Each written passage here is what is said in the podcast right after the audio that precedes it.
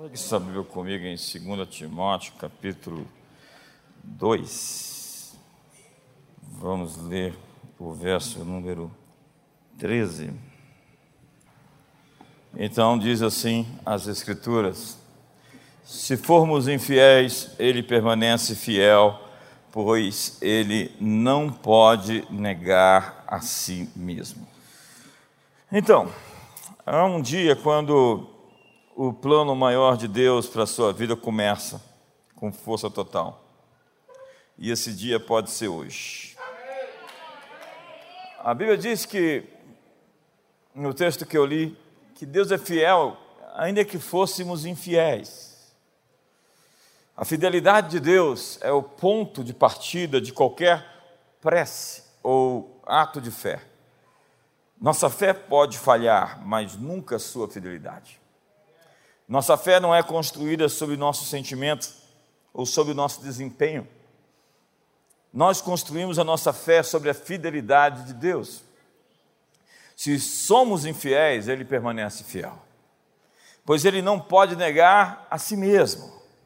Deus é fiel mesmo se formos infiéis, mas Ele mostra a sua fidelidade de modo especial para aqueles que mostram a sua fé nele. Dar um passo de fé é criar a oportunidade de ver Deus se mover. A fidelidade de Deus é a base sólida da nossa fé. A nossa fé dá a Deus uma forma de revelar sua fidelidade. Deus teria permanecido fiel se Moisés permanecesse no deserto, apacentando as ovelhas de Jetro. Mas porque Moisés deu um passo de fé, ele viu as grandes demonstrações da fidelidade de Deus no Egito. Deus teria permanecido fiel se Daniel não tivesse tido a coragem de continuar orando a Deus quando lhe foi dito que ele não podia. Mas porque Daniel teve fé para persistir, ele orou, ele entrou para a história e viu a fidelidade de Deus na cova dos leões. Deus teria permanecido fiel se Pedro tivesse ficado no barco mas porque Pedro teve fé para sair do barco, ele pôde andar sobre as águas e ver a fidelidade de Jesus de não deixá-lo afundar, mesmo quando este duvidar. Deus permanece fiel, mesmo quando somos infiéis. Talvez pudéssemos resumir assim: mostre a Deus sua fé e ele vai te mostrar a sua fidelidade. Lembre-se, você é coautor do seu milagre. Os leprosos, ele diz, vocês devem se apresentar aos sacerdotes, apesar de não estarem com o diagnóstico de estarem limpos. As talhas de água, ele diz, encha-as e traga até mim. E elas se transformam em vinho no caminho. Lancem as redes de novo, lancem outra vez. Milagres sempre exigem nossa participação. Os israelitas tiveram que caminhar através do Mar Vermelho. O homem cego teve que lavar-se na piscina de Siloé. Josué e seu exército tiveram que marchar sete vezes, sete dias, para as muralhas caírem. Deus quer o seu envolvimento, Deus quer a sua participação. Mas alguns cristãos não querem milagres, eles querem magia. Querem uma varinha mágica, bim salabim, abacadabra. Mas Jesus não é a fada do dente. Queremos que Deus nos cure de nossas doenças, mas nós não mudamos nossos hábitos, não nos exercitamos. Nós queremos ver Deus fazer coisas milagrosas, mas nós não queremos sair do sofá. Milagres não funcionam assim. Milagres exigem iniciativa e envolvimento. Talvez pudéssemos resumir assim: sem Deus você não pode fazer, sem você Deus não vai fazer. Sua obediência cria oportunidades. O Senhor respondeu: Muito bom, servo bom e fiel. Você foi fiel com algumas coisas, vou colocar você no comando de muitas coisas. Quem é fiel no pouco, também é fiel no muito, e quem é desonesto no pouco, também é desonesto no muito. Muitas pessoas querem que Deus primeiro lhes dê grandes oportunidades para que possam exibir grande obediência. Mas não é assim que funciona. Há quem queira pregar para 5 mil, 50 mil, antes de pregar com fidelidade para 500, para 50 ou para 5 pessoas. Há quem diga que ama a Deus para lhe dar um milhão, mas nem mesmo com o salário que está recebendo é fiel. Há pessoas que dizem estar dispostas a morrer pela sua fé no Oriente Médio, mas não compartilham a sua fé com o seu vizinho. Isso simplesmente não funciona com Deus. José tinha que ser fiel e obediente na escravidão, na prisão, na casa de Potifar, para depois ser fiel no comando de todo o Egito. Davi teve ovelhas antes de matar um gigante. Estevão serviu as mesas das viúvas antes de aparecer na história para sempre. Deus não vai lhe dar mais para fazer por ele até que você possa fazer o que ele já lhe deu para fazer. Portanto, pare de orar por uma vida de impacto e faça algo impactante. Pare de orar por uma plataforma maior e use o que lhe foi dado. Pare de orar por uma melhor atribuição e comece a usar aquilo que você tem. Seja obediente com o que Deus lhe deu e Ele vai te dar mais. Os tesouros de Deus pertencem àqueles que o buscam. Bem nenhum falta àqueles que o procuram. Então diz a Bíblia: Filho meu, se aceitares as minhas palavras e esconderes contigo os meus mandamentos, para fazeres atento à sabedoria o teu ouvido e para inclinares o coração ao entendimento, e se clamares por inteligência, por entendimento alçares a voz, se buscares a sabedoria como a prata e como a tesouros escondidos a procurares, então entenderás o temor do Senhor e acharás o conhecimento de Deus. Há um preço para as coisas excelentes, há um preço para as coisas maiores. Os tesouros de Deus são encobertos e as suas riquezas estão escondidas, mas Deus não esconde as coisas de nós, senão para nós. Deus está dizendo: quem quiser ter o que eu tenho, tem que vir atrás. Da mesma forma, Jesus não dava o seu ouro, senão para os interessados. Ele tinha uma mensagem para a multidão e uma mensagem para os discípulos. Ele falava em parábolas e disse: Não dê as suas pérolas aos porcos. Ezequias mostrou os seus tesouros para estranhos da Babilônia, e isso deu muito ruim.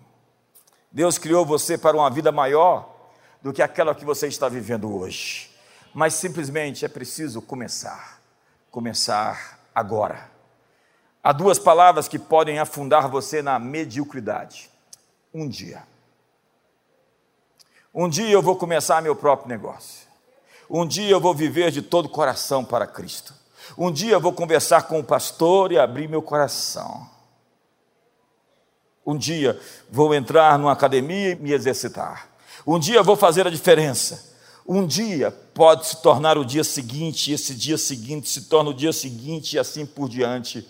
O dia apropriado de começar é hoje. Viver uma vida audaciosa significa ter a confiança de que nada é impossível para Ele, a clareza para ver o próximo passo que Ele está chamando você a tomar, e a coragem de fazer qualquer coisa que Ele lhe diz para fazer. Sua chamada não é para uma religião, mas para caminhar com Deus. E há lugares que você nunca esteve, exige que você faça coisas que você nunca fez. O momento de mudança sempre acontece com um único passo. Quando eu escrevi meu primeiro livro foi muito difícil, mas uma vez que eu escrevi, os outros ficaram mais fáceis. Eu já fiz uma vez, então desde este ponto em diante eu conheço o caminho. E eu só posso levar os outros até onde eu fui. Experiência é caminho andado. Uma vez que você falou em público, fica mais fácil falar outra vez. A primeira vez que eu jejuei três dias, eu pensei que ia morrer. Mas isso se tornou uma cultura dentro da minha vida e do meu ministério que me mudou para sempre, já que o jejum não pretende mudar a Deus, mas mudar a si mesmo. Uma vez que você sobreviveu à rejeição, você está vacinado para a próxima vez que for rejeitado.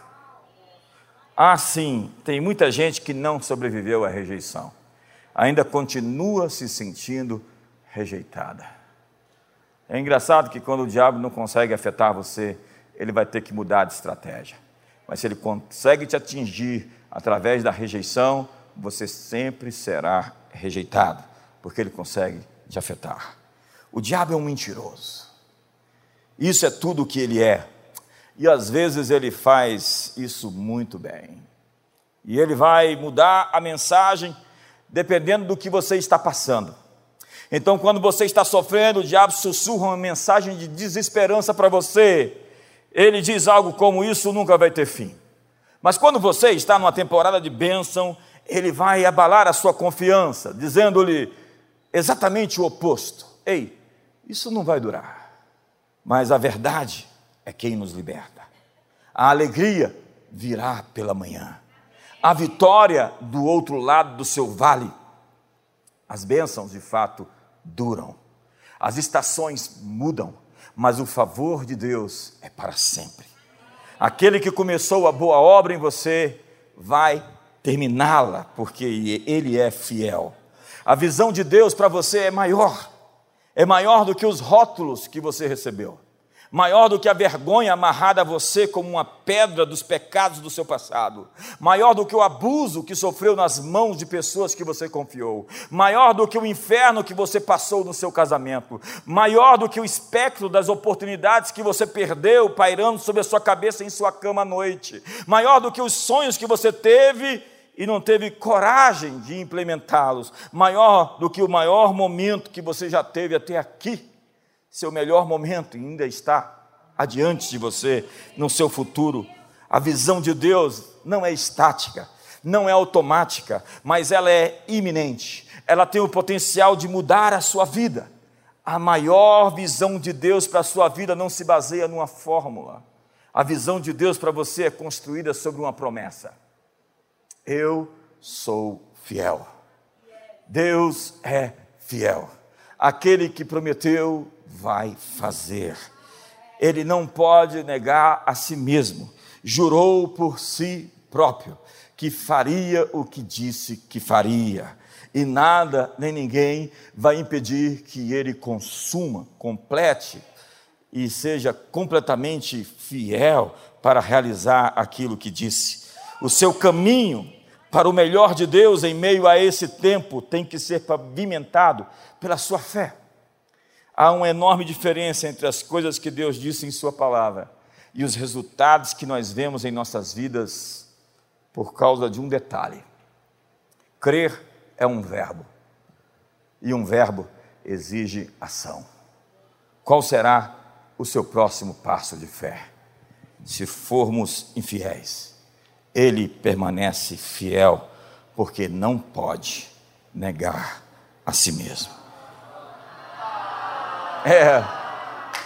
Acho que vai mandar um e-mail para alguém hoje. Feche seus olhos. Feche seus olhos hoje. O grande princípio não está em quem eu sou, mas em quem Ele é. E quando eu ponho minha confiança nele, ela é um depósito e Ele é fiel para guardar o meu depósito, diz Paulo até aquele dia, porque eu sei em quem tenho crido. Sabe, nós vivemos por fé e não por vista.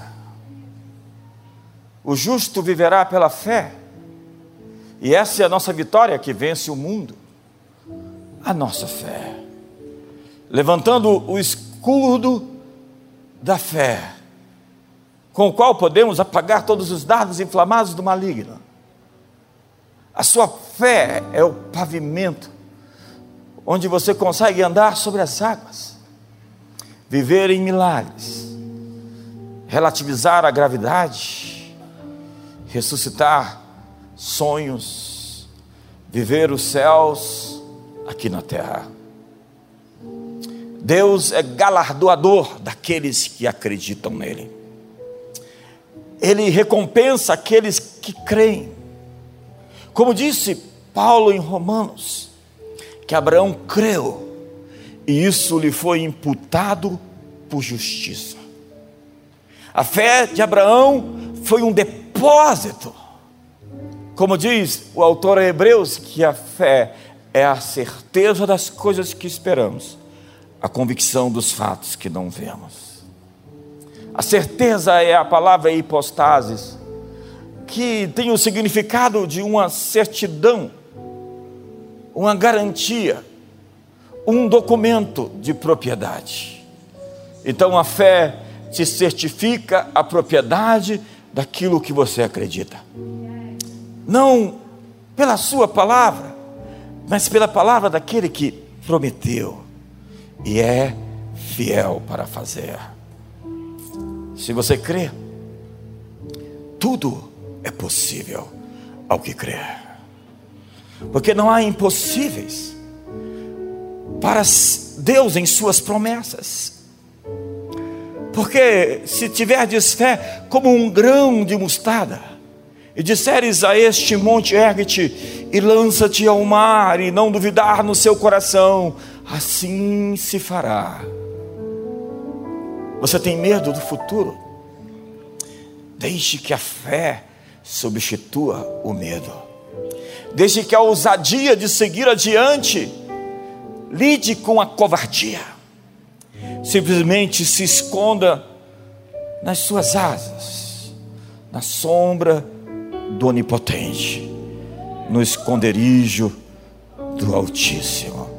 Num pavilhão, as ocultas das contendas, pereceria certamente, se não cresce que veria a bondade do Senhor na terra dos viventes. Espera, pois, pelo Senhor, espera nele, porque não se ouviu com os ouvidos, não se percebeu com os olhos, desde a antiguidade não se viu um Deus como tu, que trabalha a favor dos que em ti esperam, porque não será confundido, nem tampouco envergonhado, todo aquele que nele confia. Eleva os meus olhos para os montes, de onde me virá o socorro. Levante as suas mãos. O meu socorro vem do Senhor, que fez os céus e fez a terra. E Ele não permitirá que os seus pés vacilem, não dormitará aquele que te guarda. É certo que não dormita nem dorme, o guarda de Israel. O Senhor é quem te guarda, o Senhor é a tua sombra, a tua direita. De dia não te molestará o sol, nem de noite a lua o Senhor te guardará de todo mal, guardará a tua alma. O Senhor guardará a tua saída e a tua entrada, desde agora e para sempre. Tu és fiel, Senhor. Tu és fiel, Senhor, meu Pai celeste, pleno poder, aos teus filhos dará tua mercê me sustenta, me guarda. Tu és fiel, Senhor fiel a mim. Tu és fiel, Senhor. Tu Senhor. Dia após dia, com bênção sem fim. Tua bênção sustenta, me guarda. Tu és fiel, Senhor, Levante suas mãos e diga pleno perdão. Pleno perdão tu dá. Paz segurança. Paz segurança. Cada momento me guias, sempre.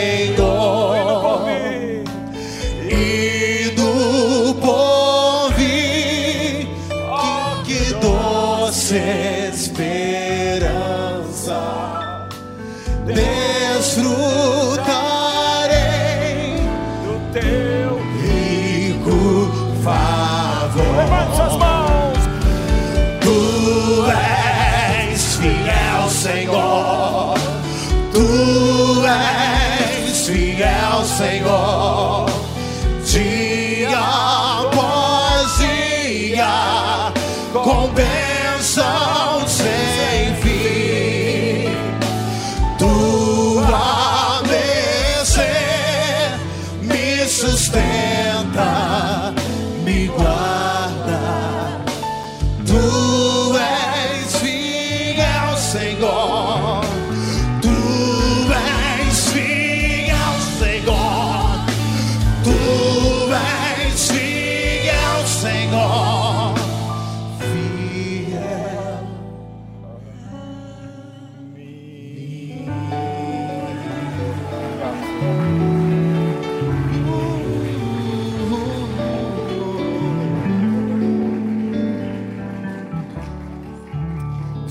Salmo 92 diz: Bom é celebrar ao Senhor, pela manhã pelas suas misericórdias, e às noites pela sua fidelidade. Pela manhã, porque as suas misericórdias não têm fim, se renovam a cada manhã, e por causa delas, você não será consumido. E à noite, porque a sua fidelidade se estende até os céus e porque aquele que prometeu jurou por si mesmo, não tendo ninguém maior do que ele mesmo, e tem como âncora a sua própria palavra.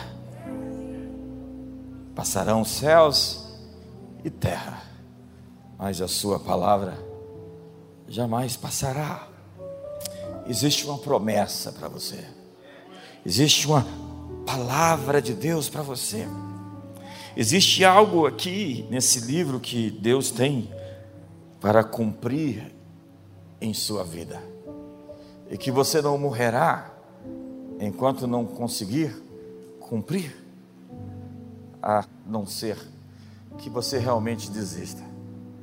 E não faça essa parceria de acreditar não nos seus sentimentos, não nas suas emoções, não nas suas circunstâncias mas simplesmente pôr os pés no rio e vê-lo abrir. Acreditar que existe algo mais entre os céus e a terra que a vossa vã filosofia possa presumir.